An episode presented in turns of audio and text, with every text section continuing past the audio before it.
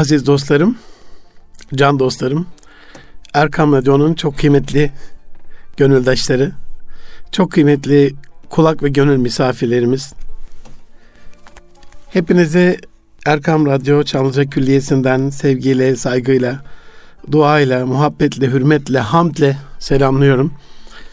Elhamdülillah Erkam Radyo'dayız. Elhamdülillah programı sunacak sağlık, sıhhat, afiyetteyiz. Elhamdülillah sizinle birlikteyiz. Elhamdülillah teveccühüze mazharız. Hamdın birçok yolu var ama bugünkü elhamdülillah hasaten bu sabah e, attığım şu tweette saklı. Öyle söylüyor şiirinde Üstad Necip Fazıl. Ne hasta bekler sabahı, ne taze ölüyü mezar, ne de şeytan bir günahı seni beklediğim kadar. Hakikaten hasta bir insanın sabaha beklemesi kadar ya da aşık bir insanın sevgiliyi beklemesi kadar ya da şeytanın bir günaha beklemesi kadar herhalde azametli bir şey olmasa gerek. Ya Şafii bütün hastalarımıza kahrında hoş, lütfunda hoş sırrına erdirsin bizi. Kahrında da hoşluk var, sabır, şükür ve tevbeyle yorulan ve nice günahları bu vesile dökülen diye yazmıştım. Dualarınızı bekleriz. Hafif sesim kırık gelirse ona yorun. Ee, yoksa bir gönül koymuşluktan kaynaklanan bir şey değildir. Elhamdülillah. Aziz dostlarım, birkaç haftadan beri devam eden Dünyanın Sorunlarına İnsanca, İslamca, Müslümanca Bakış serisinin inşallah bu hafta altıncı bölümünü sizlerle beraber e, işlemiş olacağız. Şöyle kısaca bir değinecek olursak, dünyanın sorunları çok tabii, size birkaç hafta süreceğini söylemiştim. Adaletsizlik, ahlaksızlık, aileye karşı saldırılar, nüfus çok aşırı artıyor diye e, neslin imhası, ailenin yok edilmesi, nesle karşı olan saldırılar, aşırı paragöz olmak, batı hayranlığı, büyük ölçekli çatışmalar, savaşlar, riskler, çarpık kentleşme, çevre kirliliği, dini çatışmalar, dini konularda kendi içimizdeki itilaflar, ayrılıklar, eğitim eksikliği, eğitimin kalitesizliği, ekonomik fırsat eşitsizliği, emanete riayetsizlik, enerji sorunumuz, fuhşun bu kadar alenileşmesi, yasallaşması, legalleşmesi, meşrulaşması, haşa, gelir eşitsizliği, gıda güvenliği, göçler, göçmenler ve onlara karşı bakışımız, güvenlik sorunlarımız, hava kirliliği ve hedefsizliği işlemiştik. Bugün inşallah iki bin yirmi birin kırk birinci programı oluyor bu. Bu dünya sorunlarına İslamca, Müslümanca, insanca bakışında altıncı bölümü olacak. Sizlerle işleyeceğimiz bugünkü bölümle beraber. Aziz dostlarım, hiç kimseye zararı olmayan insan iyi bir insan değildir. Zararsız bir insan iyi bir insan değildir. En azından kârdan zarar ediyordur, kârdan zarar ettiriyordur, bir işe yaramıyordur, artıya geçirmiyordur, kariyer patinajı yapıp olduğu yerde sayıyordur, yerinde sayıyordur. Dolayısıyla bir şeyler yapmamız gerekiyor. Hani aksiyoner derdi e, eskiler ya da eskimeyen e, güzel insanlar, e, aksiyon insanı olmak, aksiyon adamı olmak falan derdi. Şimdi aktivist diye bir şey uydurdular, ona da şükür. Rachel Corrie'nin İsrail'in zalim paletleri altında can verişini hiç unutmuyorum. Gidip orada Filistinli kardeşlerimizin hem evlerinin işgal edilip hem de buldozerlerle yıkılmasının önünde o naciz bedenini siper ederken e, buldozerlerin ezerek katlettiği e, o güzel insanı hiç unutamıyorum. Hani e, aksiyoner de olabilir insan, aktivist de olabilir. Yeter ki hayırda bir şeyler yapsın. O anlamda hani bu dünya sorunları beni ne ilgilendiriyor? Aman ha. Yani ecdadımız hiç kötü bir söz söylememiş, hiç eksik bir söz söylememiş, hiç yalan bir söz söylememiş. Ne söyledilerse binlerce yıllık damıtılmış kültürlerinden, kadim geleneklerinden, o hayatı yaşayarak, ateşin tadını yanarak öğrenmelerinden bize sürdülerek gelmiş. Dolayısıyla bana dokunmayan yılan bin yaşasın dersen halin perişan. Bunu asla söylememek gerekiyor. Çünkü büyüyor, bir şekilde geliyor, ürüyor, çoğalıyor. Sizin huzurunuzu da, sizin güvenliğinizi de yok ediyor. Bu anlamda huzursuzlukla başlayalım. yirmi üçüncü madde. Tabii burada farklı açılardan ele almaya çalışıyorum aziz dostlarım. Hem iç huzursuzluk, hem dış huzursuzluk, hem toplumsal huzursuzluk, hem manevi huzursuzluk, hem maddi olarak sosyal hayattaki huzursuzluk, her türlü huzursuzluk. Eskiden arabaların camında bin dokuz yüz seksen dönemi yeşil böyle stikerler olurdu, huzur İslam'da diye.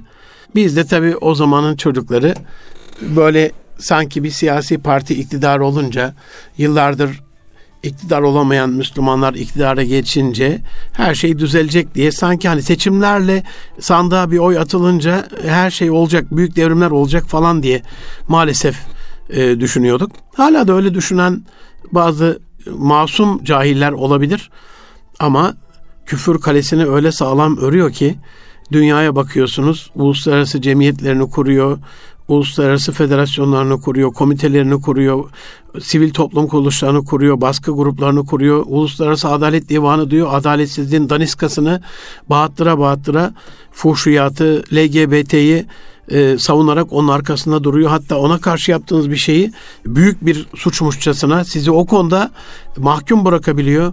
Ülkenizi kan gölüne çeviren teröristleri tutukluyorsunuz, onları bırak diye adı da Yüksek Adalet Divanı Türkiye gibi bir devlete de e, muhtara verebiliyor. Dolayısıyla sağlam kuruyorlar kalelerini. İçeride de çok farklı değil. Hani yüksek yargının, e, meslek odalarının, e, gazetelerin, medyanın, bütün sivil toplum örgütlerinin, aklınıza gelen bütün e, o örümcek ağ gibi birbirine bağlı olduğu o ağda maalesef bugüne kadar hep aleyhimize kendi saplarını kemikleştirerek büyük faaliyetler yaptılar. Dolayısıyla piramidin tabanı gibi devrimler, hani en uçtaki, zirvedeki taş öylesine ayakta durmuyor. Alttan başlıyor devrimler, zeminin sağlam olması adına. Aileler iyi olacak. Ailenin iyi olması için iyi fertler aile kuracak. İyi fertler olması için anne babalar onları iyi yetiştirecek. Anne babaların çocuklarını iyi yetiştirebilmesi için helal lokma kazanacaklar. Helal lokma kazanmalar için devlet onlara helal rızık kapılarında, istihdamda, teşvikte, yardımda, altyapıyı hazırlamada yardımcı olacak. Devleti yönetenler iyi insanlar olacak gibi böyle bir döngü var onun içerisinde. Bunlardan bir tanesi aksadığı zaman huzursuzluk oluşuyor. Ela inne bi zikrillahi tatmainne kulub. Muhakkak ki ancak kalpler Allah'ı anarak, Allah'ı zikirle mutmain olur, tatmin olur, huzur bulur, e, sükunete erer. Ayet-i kerimesine yola çıkarak Allah'la barışmayan, Allah'la buluşmayan, inanın istenmez. Yani sadece bir haleti ruhaniyemi sizlerle paylaşmak adına söylüyorum. Ee, eğer bir yanlış yapıyorsam da e, hocalarım beni affetsinler. Düzelteceklerdir. Programı dinleyen üstadlarım hemen uyaracaklardır. E, onlara güvenerek böyle destursuz atıyorum. Tabii ki bir hastalık istenmez. Tabii ki bir dert istenmez. Ama başa gelen o hastalıkta da öyle tatlı bir huzur ve sürur var ki, İşte günahlarınızın döküldüğünü, günahlarınıza kefaret olduğunu, çok böyle güçsüz, halsiz bir vaziyetteyken Allah'ın böyle rahmetine sığınmış halinizi, e, o günahlar işleyen azametli halinizden çok munis, böyle bir kedi haline dönmüş e, halinizi, o ruhaniyetinizi çok seviyorsunuz. Dolayısıyla hani yılda bir defa, iki defa insanların böyle ağır hastalıklarla, Allah kimse imtihan etmesin ama bizimki hafif bir rahatsızlık. Biraz üşütmüşüz, hepsi o kadar. Ama o ağzın tadı tuzu kaçınca, vücudun o kuvveti, güç ve kuvveti gidince, ayaklarda yürüyecek kadar derman kalmayınca, dilde konuşmaya mecal kalmayınca öyle bir Allah'a doğru iltica edip öyle bir ona yakınlaşıyorsunuz ki, olmaya da devlet cihanda bir nefes sıhhat gibi, onu hatırlayarak tam olarak Allah'a teslim oluyorsunuz. Dolayısıyla azgınlığımızı körüklememesi adına istenmez ama e, geldiğinde de inşallah Rabbim onu sabırla, şükürle e, karşılamamızı nasip eylesin, bela ve musibetleri ve hastalıkları. Huzurun dolayısıyla Allah'la barışmamızda saklı olduğuna inanan bir kardeşiniz olarak öncelikli olarak iç huzursuzluğa değinmek istiyorum aziz dostlarım. Bir şirkette çalıştığınızı düşünün. Saat sekiz buçukta gitmeniz lazım oraya. Bazen dokuzda gidiyorsunuz, bazen onda, bazen on birde, bazı gün hiç gitmiyorsunuz. Yani maaşların dağıtılacağı gün kalbinizde bir sıkıntı olur mu, olmaz mı? Ve paraya da çok muhtaçsınız yani. Diyelim beş bin lirada para verecekler. acaba beş bin tam verecekler mi, yoksa çıkışım verecekler, yoksa aslında ben atılmışım da haberim mi yok? Bir kaygı olur değil mi? Bir sıkıntı olur değil mi? Huzurunuz kaçar değil mi? Neden? Çünkü vecibelerinizi yapmadınız, görevinizi yerine getirmediniz. Aynen öyle. Rabbimizin kurduğu sistem içerisinde de vecibeleri, özellikle namazı. Ben namazı kılmadan insanların huzur bulacağına inanmıyorum. Namaz kılmayan bir insanın huzur bulacağına inanmıyorum. Allah'la müminin o miracı olan namazda onun huzuruna çıkıp Rabbim ben geldim emrine amadeyim diye boynunu büküp böyle huzur-u ilahide iki rekat namaz, iki damla gözyaşıyla secadesini ıslatmayan insanların o süruru, o sükûnu, o huzuru bulamayacağına inanıyorum. O anlamda huzurun iç kaynağı gongul ya da kongul gözünde ibadetlerdir. İbadetlerin zirvesi, dinin direği olan namazdır. Bir fakire, bir fukaraya e, bir iyilik yaptığınızda onu sevinçten ağlatabiliyorsanız Rabbim sizin gönlünüzü sevinçten coşturarak güldürüyor. Siz de bu sefer sevinç gözyaşıyla ağlayabiliyorsunuz. Yani karşılıklı, iki taraflı. Çok gülmek istiyorsanız sevinç gözyaşlarıyla sevince boğmanız gerekiyor. Yani gülmenizin oranı sevinç gözyaşlarının büyüklüğüne bağlı. Uyduruktan, kaydırıktan. Tabii ki haşa bunu eleştirme anlamına, küçümseme anlamına söylemiyorum. Yarım hurmayla bile olsa kendinizi cehennemde ateşinden koruyun buyuran Allah Resulü'nün emri karşısında yarım hurmanın bile, ki bugün tahmin ediyorum yirmi beş kuruş falandır. Yani bugünkü parayla normal bir hurma, öyle Kudüs hurması falan, mecul hurması almıyorsanız yaklaşık yirmi beş kuruştur. Yani bir lira diyelim, ama bir lirayla ne olacak? Asla. Ne yapabiliyorsak onu yapmamız lazım. İbadetler dedik, sadaka dedik. İbadetlerin bir artısı, hani normal vecibeleri yapıyoruz. Şirkete dönelim. Şirkette herkes sekizde geliyor, işte altıda gidiyor. Siz yedi buçukta geliyorsunuz. yediye kadar falan kalıyorsunuz akşam. Hafta sonları insanlar çalışmıyor ama patron bazen rica ediyor. Koştura koştura geliyorsunuz. E, saçınızı süpürge ediyorsunuz. Şirketin başarısı için ekstra çalışmalar yapıyorsunuz. Bu sizi şirkete yaklaştırır mı, uzaklaştırır mı? Zaten gönlünüz yoksa zaten yapmazsınız. Demek ki o başarıda bir rol oynamak istiyorsunuz ki yapıyorsunuz. Bu anlamda aynen öyle. Normal farzlara devam etmek bizi cehennemden koruyor. Ama bizi Allah'a yakınlaştıracak şey, Kutsi Hadis'te buyurulduğuna göre, Allah'ın sevdiği kullara düşmanlık yapmamak, farzlarla, farzlara devam etmek ve nafilelerle Allah'a yaklaşmak. Sonunun ne olduğunu biliyorsunuz bu, bu Kutsi Hadis-i Şerifi. Bu durumda diyor, ben o kulumu severim. Ya iç huzurunuz, Allah'ın sevdiği bir kulun iç huzuru sizce nasıl olur? Alemlerin Rabbi olan, evrenin yegane sahibi olan o Zat-ı Zülcelal bir kulunu severse onun gönlünde iç huzursuzluk diye bir şey kalır mı? Aziz dostlarım, bir düşünün. Ben diyor o kulumu severim. Ben o kulumu sevince onun gören gözü, işiten kulağı, konuşan dili, tutan eli ve yürüyen ayağı olurum. Şimdi bir kul Allah'la olan muamelatını, Allah'la olan iletişimini bu şekilde dönüştürdüğünde huzursuzluk onda olabilir mi? Dünya bir tarafa gelse neye keder, neye gam? Onun için yani huzur İslam'da yeniden bir slogan olarak değil, hayatımızda yerleştirmek adına söyleyelim. İyilikler, güzellikler, iyi geçim, güler yüzlü olmak, ülfet, ünsiyet arz edecek tarzda bir iletişim tutturmak, kul hakkına girmemek gibi huzurun birçok kaynağı var. Dış huzursuzluk, bizim dışımızda cereyan eden olaylar. Buradaki en büyük sıkıntı, emri bil maruf nehyanil münkerin İslam ülkelerinde uygulanmaması, ama bizi cihatçı diye, yok Taliban diye, yok terörist diye, yok IŞİD diye, yok bilmem işte kendi kafasından uydurduğu Boko Haram diye, kendi kurduğu örgütlerle İslam'ı yok etmeye çalışan, İslam adına onları kurup sonra da İslam'ı yok ediyorum haçlı zihniyetiyle bize böyle caka satan Batı'nın, Avrupa'nın, Amerika'nın piyonlarına kalmamak lazım.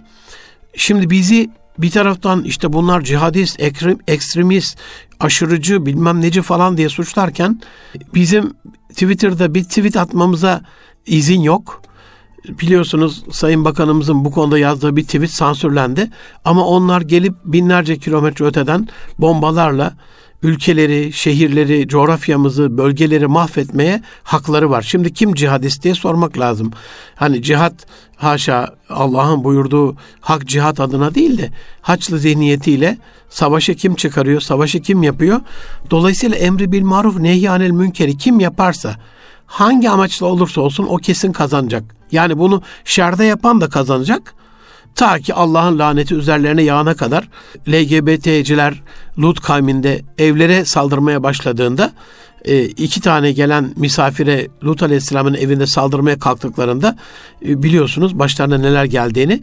Yani son raddeye gelene kadar Rabbimiz fasabrun cemil, sabır çok güzeldir buyuruyor ama kendi de en sabırlı olan Zat-ı Zülcelal sabrediyor ama o sabrın da bir sabır taşı var.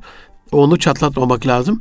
Hayırda ve şerde, iyilikte ve kötülükte ne olursa olsun bir yerde eğer iyiler kötüler kadar, namuslular namussuzlar kadar cesur olamıyorsa orada huzursuzluk oluyor.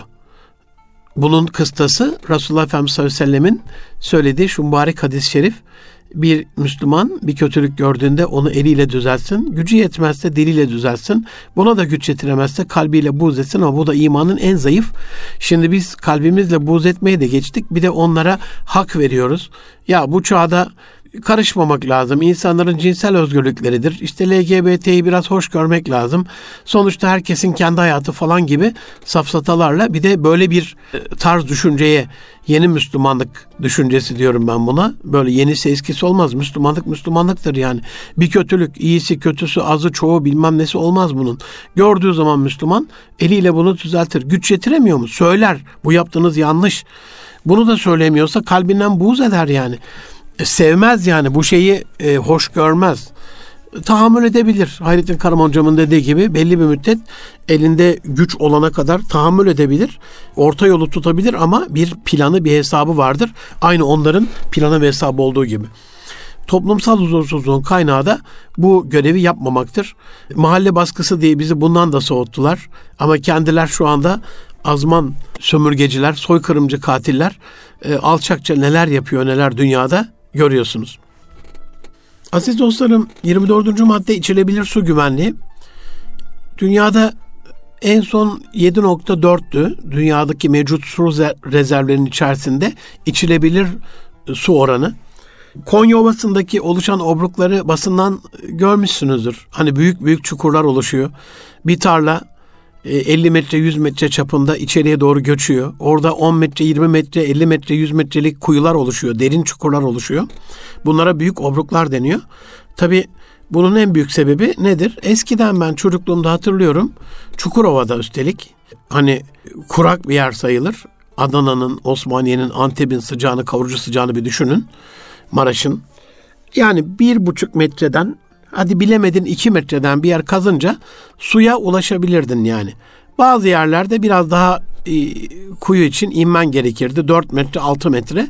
Ama temellerde, bina temellerinde zaten öyle bir derine indiğiniz zaman o suyu tahliye etmek için özel böyle e, pompalar kullanılırdı.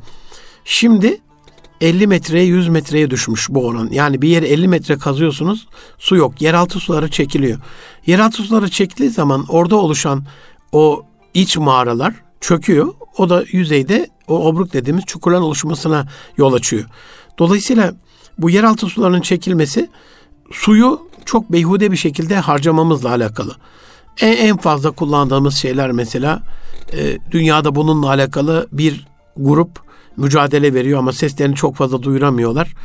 E, biliyorsunuz golf oynamak için tonlarca E, sulama yapılan o arazilerde birkaç tane zengin gelip keyif atsın, o topu deliğe soksun diye e, büyük organizasyonlar yapılıyor. Başka da bir amacı yok. Hani bir de kimyasal da kullanılıyor o otların güzel bir şekilde bitmesi için. Bir taraftan yeraltı sularını kirletiyor, bir taraftan normal sulara tüketiyor.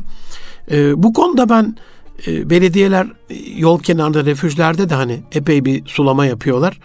İnsanlara faydası olan en azından bir şeyler yapsalar. Sebzesiyle, meyvesiyle. Ya hocam halk gelir onu çalar. Ya halk niye çalsın? Halk alsın. Halk çalmaz yani. Sen onu helal ve meşru görürsün. Ya işte bunlara dayanmaz. Halkı böyle kötü gördüğümüzde öyle olur. Ama iyi gördüğümüzde, güvendiğimizde, eğitimi ona göre verdiğimizde, eğer o dedikleri doğru olsaydı şu anda yol kenarında bir tane bile çiçeğin olmaması lazımdı. Teröristler gün geldi bir Mayıs olaylarında o çiçekleri, o gülüm güzellikleri mahvettiler, çiğnediler, koparttılar ama binde birdir, milyonda birdir böyle kötü insanlar. Genellikle halkın iyiliği için, onların refahı için, üstelik ekonomik olarak belli sıkıntıların oluşu dönemde, hani madem sulanıyor, ne bileyim maydanoz olur, nane olur, yeşil soğan olur, kekik olur, sarımsak olur, tere olur, dereotu olur, olur da olur. Yani turp olur, pancar olur, havuç olur. Yani yol kenarında sadece görsel anlamda bir şeyin yanında bir de böyle düşük gelir düzeyindeki kardeşlerimiz için alıp oradan çekinmeden kullanabilecekleri. Ha onlar gelip alırken üşenirler ya da iyi alamazlar, beklemezler falan diyorsanız yine belediyenin işçileri var o çiçeklere bakan. Onlar toplar, hale götürür. Bunları fakir fukaraya ücretsiz dağıtabilir. Çok cüzi bir miktarla dağıtabilir. Maliyetine dağıtabilir. Yani bir şekliyle hem pahalılığını da önüne geçirmiş olur. E, kaynakların verimli kullanma, kullanılmasıyla alakalı bir teklifimdir bu. Bir taraftan içilebilir su azalırken, yeraltı suları çekilirken bir taraftan da su ayak izimiz artıyor aziz dostlarım. Yani biz bir lüks tüketim ürününü tükettiğimiz zaman bu ithalse onun üretimi, enerjisi, özellikle lojistikte nakliyesi, o sırada karbon salınımı, o tırın, o işte trenin, vapurun çevreye verdiği zarar bir şekilde bir şekilde inanılmaz rakamlara yol açıyor. Yani bir tane kot pantolon e, üretilmesinde belki tuhaf gelebilir bin beş yüz litre su ayak izi varmış. Bu minimumu bu on beş bine kadar gidiyor belli ürünlerde. Bir de o taşlama maşlama yapılıyor hani. Bir taraftan da böyle bir sıkıntımız var. Bir de kaliteli su azalıyor. İnsan kanında nanoplastik partiküller görüldü biliyorsunuz geçen sene. İlk defa hani biogradable dedikleri çözünebilir plastik. Evet doğada çözülüyor ama bir taraftan da yeraltı sularına karışıyor. Bu nanopartiküller o sularla filtrelerden bir şekilde geçiyorsa nano moleküller olduğu için bunlar moleküler düzeyde e, oradan kana karışıyor. Çok büyük bir risk biliyorsunuz balinalar bile balıklar bile o plastikleri kuşlar bile yedikleri yuttukları zaman ölüme sonuçlanıyor. Bizim kanımızda da o tarz materyallerin olması Allah muhafaza insan hayatıyla alakalı en büyük risklerden bir tanesi. Can dostlarım yirmi beşinci madde içki bütün kötülüklerin anası buyurmuş Resulullah Efendimiz sallallahu aleyhi ve sellem içkiye. Elhamdülillah şu anda reklamlarıyla alakalı sponsorluklarıyla alakalı bazı yaptırımlar var. En azından çocukların izlediği televizyonlarda bununla alakalı bazı filtreler var ama yine de kötülüğün önü alınmış değil. E, içki şirketleri spor takımları sponsorluğunda bu reklamlarını yürütüyorlar. Sosyal sorumluluk projeleriyle boy gösteriyorlar. E, bin öldürüp bir yaşatıyorlar ve biz de onları alkışlıyoruz. Çok tuhaf geliyor bana ama herhalde imaj ve algı yönetimi, itibar yönetimi bu olsa gerek. Bir şekliyle buna kanmamamız gerekiyor. Yani Anadolu kültüründe o kadar kötü bir şeydir ki bu içki içmek. O yolun yolcusu olan kardeşlerimiz bile bunu bildikleri için insanlara en azından o şişeyi o şekilde göstermemek için bilinir onların içki içtiği ama bir gazete kağıdına sararlar. İnanın parkta otururlar, sahilde otururlar bir kenarda. Bu Anadolu gönlüdür işte. Anadolu'nun ayyaş gönlü bile böyle gönlü güzel insanlarla doldur. Ama şimdi İstanbul'un, büyük şehirlerin o kural tanımaz, gelenek, görenek tanımaz magandaları nasıl bir kültürsüzlükle büyüdülerse, büyütüldülerse böyle İçip camdan sizin arabanıza doğru atacak düzeyde, yanınızdan geçerken size sarkıntılık yapacak düzeyde, eşinize, çocuğunuza, kızınıza, kardeşinize sövecek şekilde hiç yapamıyorsa amiyane bir küfürle, bağıra bağıra bir küfür ederek kendini böyle e, tatmin etmek konusunda densizlikler içerisindeler. İçki bütün kötülüklerin anası. Bunun üzerine bir söz yok. Allah Resulü bunu bilmiyor olamaz. Her şeyi Rab'den alan, her şeyini Rabbin rızası olsun yapan o güzel insan, o üsve-i hasene içki bütün kötülüklerin anası diyorsa gerçekten anasıdır. Bütün kötülükler oradan çıkıyordur. Ben şunu anlamıyorum. Hani kadına şiddet diye bir e, şey ısıtılıp ısıtılıp bizim önümüze getiriliyor ya. Yani sizin en hayırlınız eşin en hayırlı davranandır. Ben de eşin en hayırlı davrananızım diyor Allah Resulü. Müslüman içki içmez. Müslüman eşini dövmez. Müslüman e, evinin geçimini ibadet kabul eder. Müslüman işini bitirdiğinde koşarak eve gider. Müslüman eşinden başka bir kadınla zina etmez. Eşinin namusunu korur. Kendi ırzını korur. Bütün bunlar e, böyle inanılmaz, muhteşem, güzel, mübarek bir aile profili çizerken bu kadına şiddet nasıl Müslümanların üstünde bir ihale olarak kaldı? Dünyadaki ortalamalara bakıyorum. yüzde doksan yedi içki içenler, öldürenler o oranda yüzde doksan yedi doksan dokuz arasında içki içenlerden, arabada katliam yapanlar o, o içki içenlerden, eşine karşı bıçakla, tabancayla, silahla yaralamalar, İçki içtikten sonraki o kafa iyiyken ya da iyi olur mu? En kötü durumdayken yapılan şeyler. Bütün bunlara rağmen nasıl oluyor da bu içki şirketleri bu imaj yönetimiyle bunu tekrar Müslümanlara ihale olarak bırakıyor? Aynı şeye benzetiyorum ben bunu aziz dostlarım. Yani Müslümanın çok böyle e, fuhşiyatın bol olduğu, e, içkinin sular seller gibi aktığı o, otellerde ne işi olabilir? Ne işi olabilir yani? Bir yerde yangın olduğunda yine bunlar otel yapacak deniyor. Ya bir tane öyle bir otel var mı? Bir tane Müslüman gidip oraya, zaten kimin gittiği belli, o otelleri kimin yaptığı belli. Bu ihalede neden bize kalıyor? En fazla son yirmi yılda NASA'nın tespit ettiği uzay fotoğrafına göre dünyada ağaçlandırma faaliyetinde en fazla işlenen ülkelerden bir tanesiyiz. En fazla ağaç dikilen ülkelerden bir tanesiyiz. Hala da büyük bir oranla ağaç dikmeye devam ediyoruz. Dolayısıyla burada bu ihale nasıl bize kalıyor, ben bunu anlamakta zorluk çekiyorum yani. Aynı Amerika'nın bu cihadist oyunu gibi. En büyük cihatçılığı kendisi yapıp, haşa olumsuz manada, katliamcılığı, soykırımı kendisi yapıp ondan sonra da gelip bunu çok güzel bir şeyle e, bize yutturuyor. Buna da kanmamak lazım. Aziz dostlarım, yirmi altıncı madde ifade özgürlüğü. İfade özgürlüğü merhum şehidimiz, o güzel insan, Ezan-ı Muhammedi'yi aslına rücu ettiren Adnan Menderes merhumun, boğazına yapışan üniversiteli melunun cümlesinde saklı aslında. Ne istiyorsunuz evladım der, o kibar ve hanin haliyle, o hanin ve selim haliyle. İfade özgürlüğü istiyoruz, özgürlük istiyoruz deyince, evladım der, eline bir bakar mısın, bir başbakan, başbakanın yakasında, daha ne özgürlük istiyorsun yani.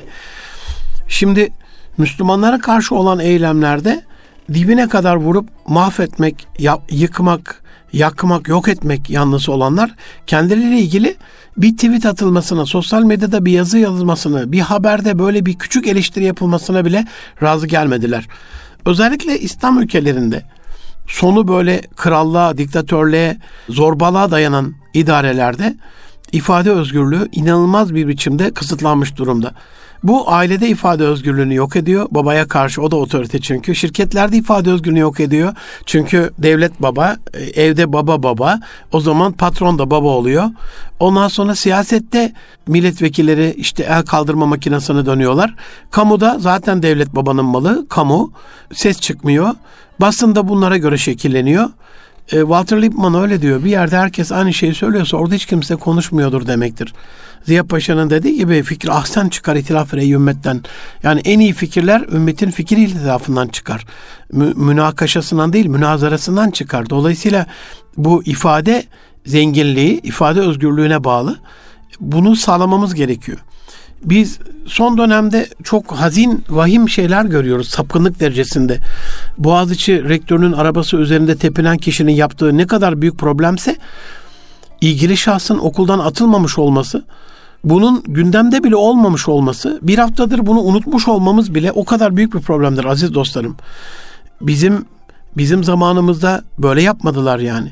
En ufak bir şey olduğunda onu öyle büyüterek, öyle büyüterek, diyelim bir okulda, ortaokulda namaz kılınmış. Şimdi duayen gazeteci diye geçinen beyefendi var, Uğur Dündar. Kulaklarını buradan çınlatalım. Kendi ülkesinin değerlerine, dinine, maneviyatına, kutsallarına savaş atmış, açmış bu sözde gazeteci. Manşetten atardı. Okulda rezalet, namaz kılarken görüntülendiler. Ne yapıyoruz? İbadet ediyoruz. Bire melun. Bugün git San Josef'e, Sembonia'ya, Notre-Dame de Sion'a, Fransız Lisesi'ne, İtalyan Lisesi'ne, İstanbul'da olan yabancı liselerine git bugün. Hangisinin kapısının girişinde bir kilise yoktur, küçük bir kilise yoktur? İbadetsiz olur mu? Yunanistan, yanı başımızdaki Yunanistan bile İncil'e el basarak başbakan seçiyor. Amerikan başkanı İncil'in üzerine bütün halkın önünde yemin ederek göreve başlıyor. Bu dinsizlik, bu imansızlık nereden kaynaklanıyor yani? Geçmişte Başörtü Özgürlük Yürüyüşü'nde hani el ele zinciri bir pazar günü kimseye zarar vermediğimiz için, halde, kimsenin yolunu kesmediğimiz halde, Boğaziçi magandaları, bu L G B T sapkınları gibi gidip rektörün arabasının üstünde tepinmediğimiz halde, bırakın üniversiteden atılmayı, bir öğretim görevlisi meslekten bile ihraç edilmişti. Üstelik pazar günü katıldığı bir e, aktivist harekette. Yüzüncü Yıl Üniversitesi Tıp Fakültesi'nin kurucu dekanı Dursun, o da başı hatırlarsınız. Sadece dekanlıktan değil, öğretim üyeliğinden değil, profesörlük unvanı da kullanılmayacak tenzil rütbeyle meslekten atıyorlar. Kapının önüne koyuveriyorlar. Dolayısıyla yani şu anda olanlar Boğaziçi Üniversitesi'nde benim algımın çok çok ötesinde bir şey yani. Şu anda ne oluyorsa orada sanki bir başka ülkede oluyor gibi izliyorum yani. Oradaki insanların rektörle alakalı bir derdi yok, kayyum istemiyor. Bugüne kadar nasıl atanıyordu rektörler? Sonra bunun L G B T paçavlarıyla ne alakası var? Bunun cinsel özgürlüğünüzle, kimliğinizle ne alakası var? Üstelik özgürlük ve kimlik dediğiniz sapkınlıksa bunun olmayacağı çok kesin şu mübarek belde-i mutahharada, şu aziz İstanbul'da. Fatih Sultan Mehmet bunun için size teslim etmedi herhalde bu şehri. Çanakkale'yi bunun için geçilmez kılmadı herhalde. Ecdat kanıyla, canıyla. Buna yani ifade özgürlüğüyle bir denge olmalı.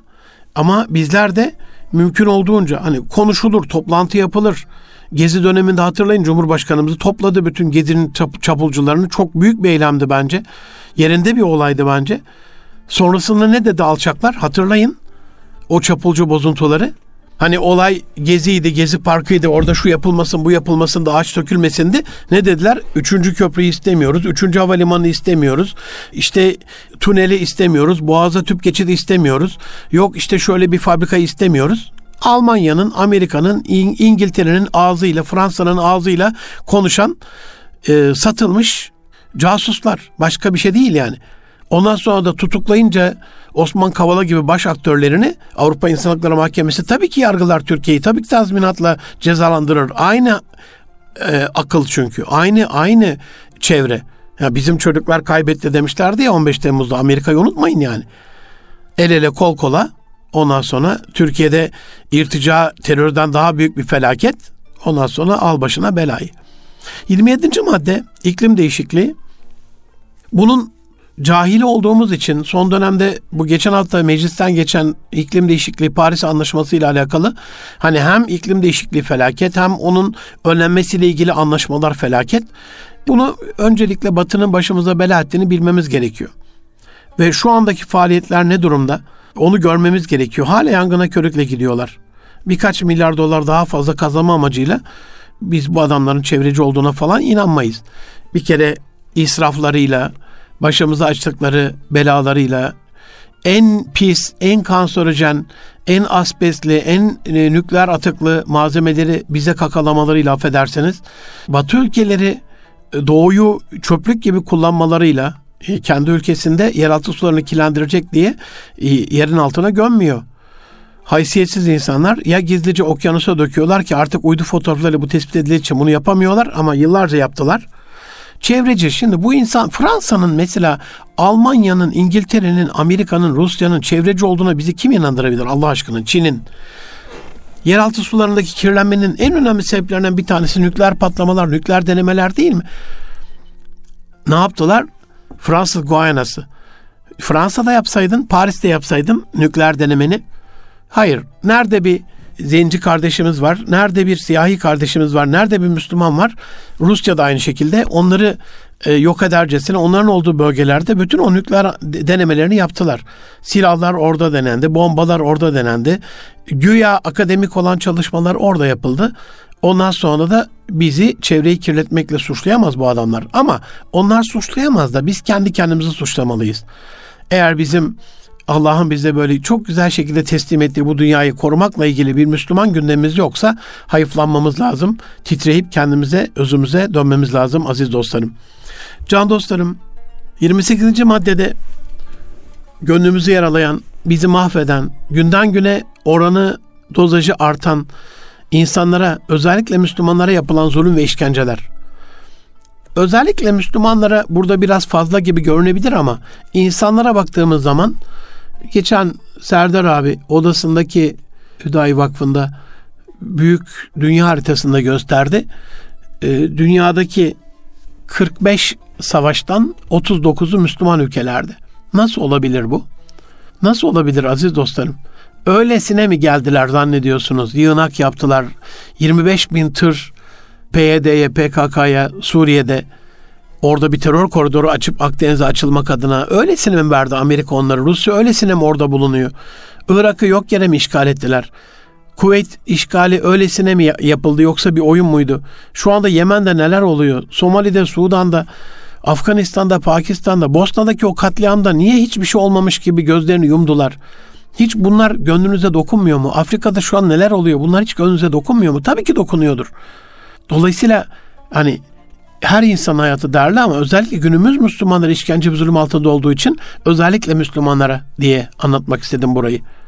Eşine sadece Doğu Türkistanlı Müslüman olduğu için zulmeden, oradaki Doğu Türkistanlı Müslüman kardeşlerimize e, zulmeden, yani na, düşünebiliyor musunuz yani? Eşin onlardan biri diye sen zulüm görüyorsun. Hiçbir şey yapmamışsın. Eşin ortada yok. Ondan sonra onunla kalsa yani. Biliyorsunuz evlere Çinli getiriliyor. Erkekler tutuklanıp işkence kamplarına gönderiliyor. Sonra o Çinli o çocukların göz önünde o anneyle, evin hanımıyla evlendiriliyor. Çocukların gözü yaşlı bağırışları, çağrışları. Sonra o çocuklar toplama kamplarına alınıyor. üç yaşında, beş yaşında masum sabiler. Sonra onlar bir beyin yıkamayla Çin soykırımı altında bambaşka bir şeye, çehreye döndürülüyor. Mescitler, camiler yok ediliyor, kültür yok ediliyor. İslam'ın bütün izleri siliniyor. Ondan sonra biz bunu görmeyecek miyiz yani? Filistinli kardeşlerimize zulmeden, İsrail zulmünden bahsetmek lazım bir taraftan da. Yani aziz dostlarım, zulüm derken zaten sürekli çocukları, yaşlıları, kadınları hiç acımaksızın normal normal hale getirdiler bunu. Günde birkaç tane ölü, birkaç tane yaralı, birkaç bomba olağan hale getirdiler ama geçen hafta bir Yahudi mahkemesinin Yahudilerin Mescid-i Aksa'da sessizce ibadet etme özgürlüğünü onaylama kararı Mescid-i Aksa'nın manevi yıkımı demektir. Bunu böyle, bunu bir işgal olarak görmemiz lazım ama ben bakıyorum üç dört günden beri ne medyada, ne siyasette, ne kültürde, ne sanatta, ne sanatçılarımızda bir bir gıdım bir şey yok yani. Onlar adım adım ilerliyorlar, biz adım adım kaybediyoruz, kabulleniyoruz, geriliyoruz. Bu anlamda Müslüman bir binanın tuğlaları gibiyse, bir vücudun azaları gibiyse, Çin'de bir kardeşimizin ayağına diken battığında bunu burada kalbimizde hissetmiyorsak, imanımızla ilgili bir sorunumuz var, sevgi sorunumuz var demektir aziz dostlarım. Rabbimiz bizi sadece Müslüman olduğu için değil, her konuda zulme uğrayan mazlumların yanında duran insanlardan eylesin. Bütün mazlumların sığınağı diye Topkapı Sarayı'nın girişine boş şey yazmamış ecdat. Nerede bir günü gelmiş Fransız yalvarmış, günü gelmiş Norveç kralı sığınmış, günü gelmiş Endülüs'ten kaçmış Yahudiler sığınmış, hepsine koca kaçmış. Onlar sonunda hainlik yapmış ama Osmanlı mazlum gördüğüne hep koca kaçmış. Biz görevimizi yapacağız. Kaderden Allah sorumlu, biz o andaki eylemden, o andaki yaptığımız muamelattan sorumlu olacağız, niyetimizden sorumlu olacağız. Dolayısıyla özellikle şöyle bir tarama yapmanızı istirham edip bununla bitirmek istiyorum. Kendi şahsınızda, nefsinize zulmettiğiniz bir şey var mı? Ailenizde, ailenize karşı bir zalimliğiniz var mı? Şirketinize karşı zulmettiğiniz bir şey var mı?